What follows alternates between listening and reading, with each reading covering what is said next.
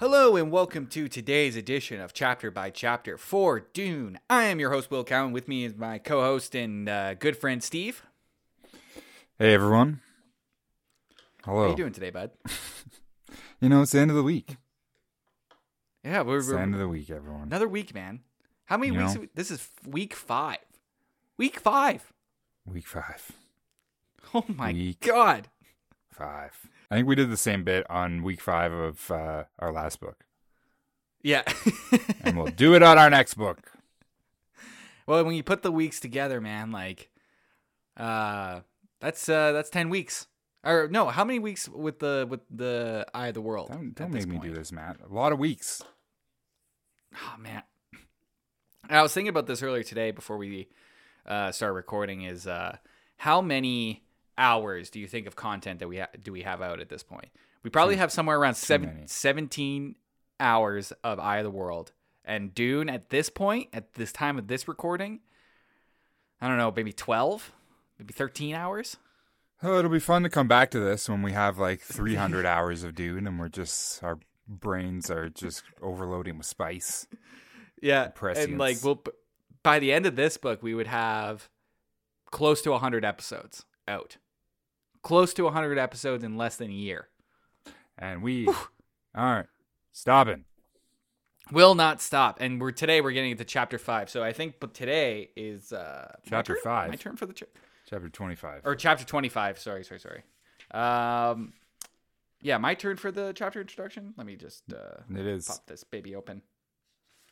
All right. Oh fuck! Look at this thing. It's huge. Muad'Dib could indeed see the future, but you must understand the limits of his power.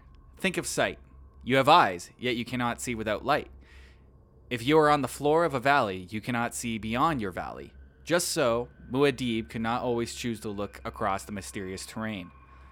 He tells us that a single obscure decision of prophecy, perhaps the choice of one word over another, could change the entire aspect of the future. He tells us the vision of time is broad, but when you pass through it, the time becomes a narrow door. And and always, he fought the temptation to choose a clear, safe course, warning the path that path leads ever down into stagnation. From Arrakis Awakening by the Princess Irulan. This is a new book by Princess Irulan. Brand new. Arrakis Awakening. Hot- Ooh. Arrakis. That's uh you know, we've had uh, the conversations. future of Arrakis. I can't wait. uh, you know, we've had conversations with Muad'Dib uh, in my father's house by uh, in my Love father's house and songs of Muad'Dib. Uh, Arrakis Awakening is her uh, adventure novel. No, yeah, yeah, yeah. This is book Yeah. one.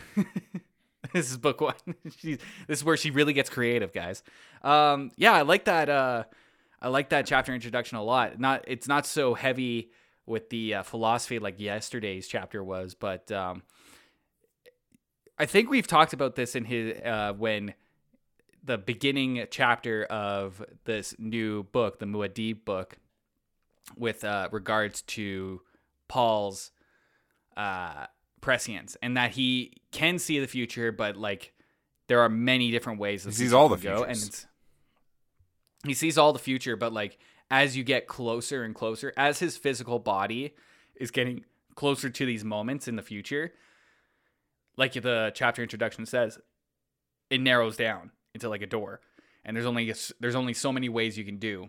Uh, you so many ways you can uh, progress forward, and so like I wonder how much the how much his vision of the future is changing all the time.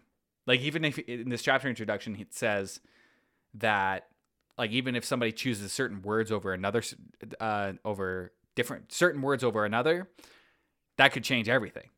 You know?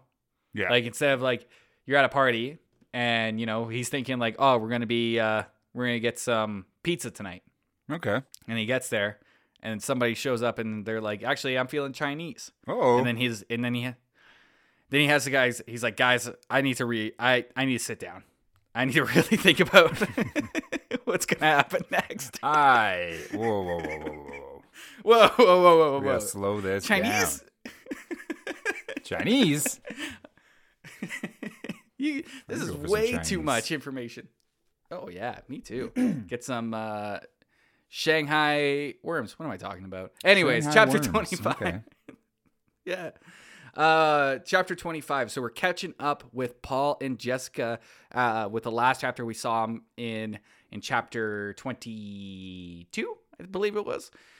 And uh, they were just out in the desert, just kind of like hanging around. Uh, and then at the end of that chapter, they see a couple thopters coming in, swooping in. And it could have been Harkonnens, but it's not.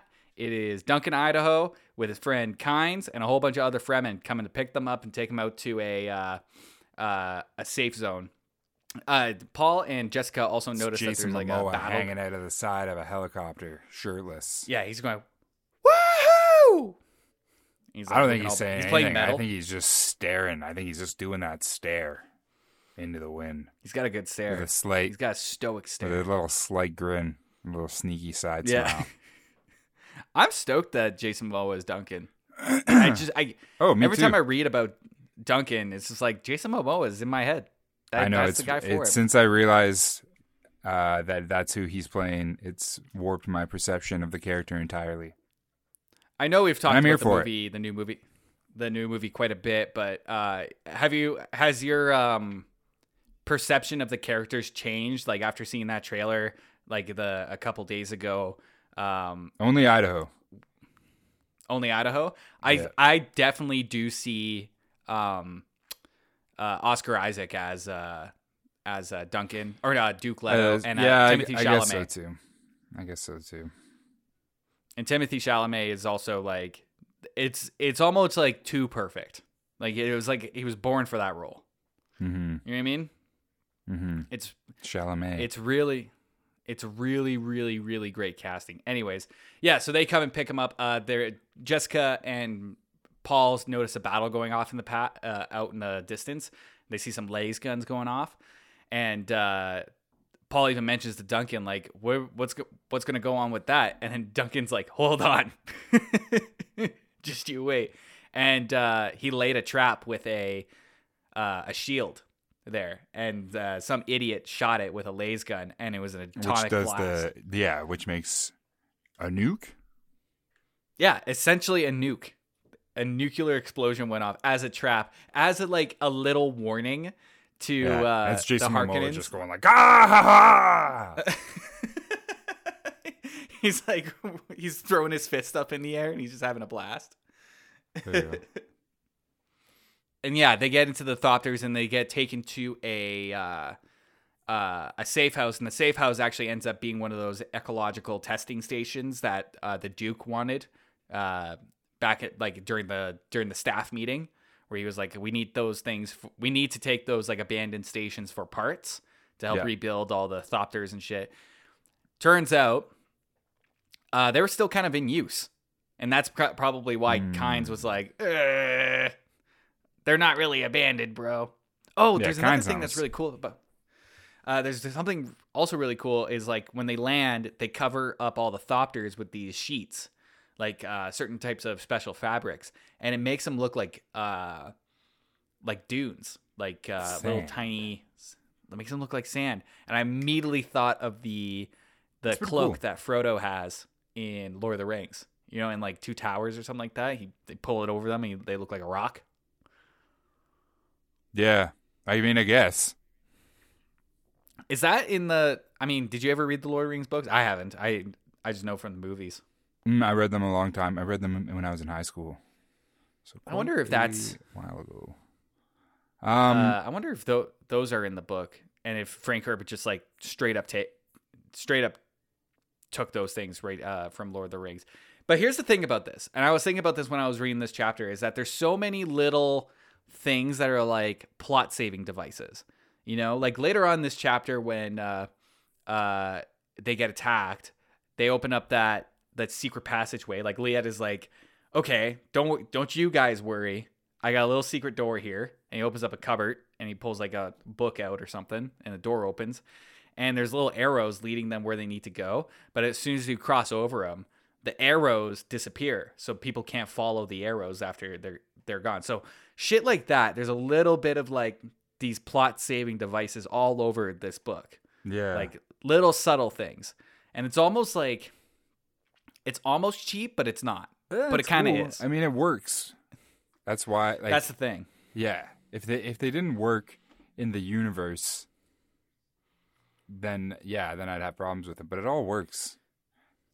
Well, here's the thing about the universe is that we don't have a lot of set rules with how technology works in a lot of ways. which is what allows that- things to work. That that that's the thing is that he's Frank I think Frank Herbert is purposely doing this so that he can come up with these little fucking things and you don't even bat an eye at it. And honestly, like, I "Oh, bet yeah, you the sure." answer for everything is spice. I bet you all of it. All These, of uh, little spice. arrows Things are made powered out by spice. Space space Yeah. travel is probably powered by spice. It's all probably spice. Oh, It's all spice. It's all it's all spice. Um, yeah, yeah, you're totally right. And I, I mean, I'm here for it, but it is interesting from a from a as a looking at it from a writing perspective and just how he sets himself up to kind of get away with stuff, get away with shit later on. It's kind of genius, actually. Yeah. He just gives you enough and like hides a little bit. Um I think there's a big thing to talk about here is that this chapter is the end of Duncan as well. So when they're in the ecological testing station, uh Kynes, who also turns out to be Liet, it- we get finally full on confirmation, even though I think we've kind of known since the uh, that worm chapter where they ate the spice binding station. I think it was chapter 16 or Mm-hmm. Gobbled something like that. No, maybe. Yeah, maybe even before that, maybe chapter 15, can't remember. Um when that one guy referred to Kynes as Liet, now we get full on confirmation of that. Uh but during that conversation, they're attacked again and Duncan is seen fighting the Fremen uh, with a wound in them, and then uh, Kynes closes the door and like seals the door behind him, and he, he's like essentially like he's dead. There's no getting out of that for him. Yeah. like- it's tough. it's kind of uh, Here's the thing. I wish that I think we got a the thing? Tom situation on our hands for uh, Mm, our Wheel of Time readers, yeah, you know what? and for anyone. But who, what? I I I like where you're going. Ah man, I don't even want to tell you.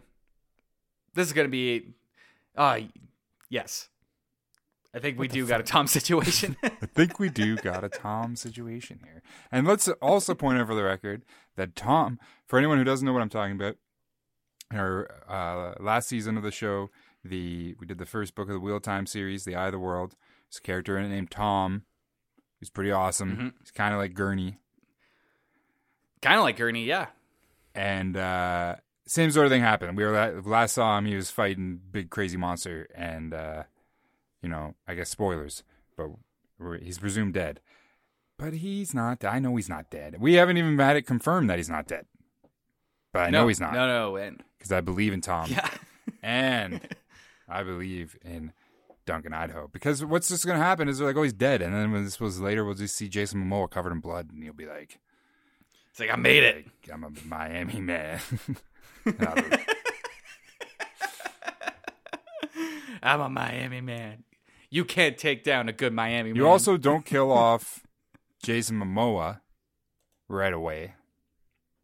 Anyways, I'm overanalyzing. We got a Tom I mean- situation here. Duncan's dead. I I think guess. Duncan Duncan is dead? Question mark. And we'll leave it at that. But if you ne- And, always, uh, if you don't see someone die, I gotta go on a rant now. But if you if if you don't see someone die, I hate when it's like they're dead, but you don't see them die in a narrative. And you know, I gotta go off on Game of Thrones now because with Game of Thrones we see like everyone die. I mean, the books are a little are a little different because of the perspective that they're told. So there is a lot of in the books uh, hear hearsay that people died and stuff. But in the show, we see everything until a certain point when we Yeah. don't all of a sudden. It's like, oh, now we don't want to show things. Oh, and guess what? They're not coming back. Oh, and guess what? Everything's awful. Ah. Ah. Yeah, no, no, like Nah. it's just like it's it's a storytelling trope, uh, definitely shown in practically everything. If you don't see somebody die on screen, don't count them out yet. It doesn't mean You know? it can't happen, but Exactly. Like in this case, um, I, I'm you're gonna be you're you're gonna be surprised at how they do it, but uh, resurrected with something. spice. He's a spice lord. that. Uh, Kynes is also like he's not really like worried about this attack either because he's like, look, uh, I'm Liet, but I'm also the planet ec- uh, uh planet ecologist. Like, what are they gonna do? They need me to grow grass on this thing. I'm also the only So barista kind of- on this planet, so I don't know. If, I don't know. I got a I got a sandy pumpkin spice I'm working on. If you want to Yeah, check that out. yeah, yeah. You guys want to get some spiced coffee from me for sure. Um, so Liet, uh, Liet Kynes is not really concerned about this, but I think the good, the big meat of this chapter not only is the fact that they they're attacked and Jessica and Paul have to escape again and uh, go into a uh, ornithopter and fly into a storm. That's crazy, you know. But the big, the real meat of this chapter is Paul's plan of confronting the emperor about all of this. So Paul is taking a huge chance here. He knows that the the the emperor's helping the Harkonnens in their invasion. Uh, oh, something we didn't even mention in this last chapter is uh, Thufir Hawat taking um, uh, taking uh, what's the what's the term? Uh, looking at the invasion from a practical standpoint and realizing that the amount of money that would have gone into this invasion would have cost would have taken the Atreides families the Atreides family 50 years of spice mining to afford it. Holy shit! So- So, uh, meaning so it they- has to be coming from the emperor. It has to be. There's no other way to afford, even if it's all just Harkonnen troops. Yeah, The amount of money putting into this, like the sheer Harkonnen amount of people to it. transport. No, there's no way. Especially not so. Especially not now, knowing that Duke Leto's operation on Giedi Prime to destroy to destroy their uh, spice banks or their spice storages. Um, they probably even more. They're probably running a, a hell of a deficit right now. oh yeah. Yeah, they are probably in a lot of debt in this moment. Um, so, but Paul, he's he understands the situation. He understands how how big this attack is, but he also understands how this will look how this will look when the other great houses find out that the emperor is also behind this attack. Because if you uh, if you ally with all the other great houses against the emperor, you'll have a fighting chance to topple that government. Along with like Paul's uh, uh messianic uh messianic uh what's the term like uh character or like uh, the way that Paul is able to or w- might be able to conduct and direct the Fremen he'll have a crazy fighting force on his hands against the Oh, yeah. against the emperor. But Yeah, it's just a he doesn't want huge. It's an extra army. it's an action army, you know, and we don't even know how many Fremen are on the planet. Lots. You know, like there are two main cities and there's a bunch of like small like villages around those cities, but we don't like because there's no weather satellites, we don't know exactly how many there are. There could be billions. Billions zillions even, trillions, Zillions even. We don't even know how big this planet is. No, I'm idea. sure there's somebody that's already Oh, cartography. yeah, I'm the- sure there's people who know exactly how big the planet is. yeah. uh, but Paul is like, but that's the threat. He's hoping that the emperor, like this plan is bla- blackmail, so that the emperor chooses not to, because like doing that will mean just utter chaos for every house. You know, it's just all out war across the universe, and nobody doesn't really end- wants lots that. casualties. Does not end very well. Either yeah, way. and Paul doesn't even want that. You know, I don't think Paul even wants that for for his people either. Um, but he's like, but I will throw this as blackmail as as the as my trump card uh, for him, like basically bending the knee to me. And how he'll do this is uh, marry one of the emperor's daughters. ah. The aforementioned Princess Irulan. Ma, Paul's gonna marry her.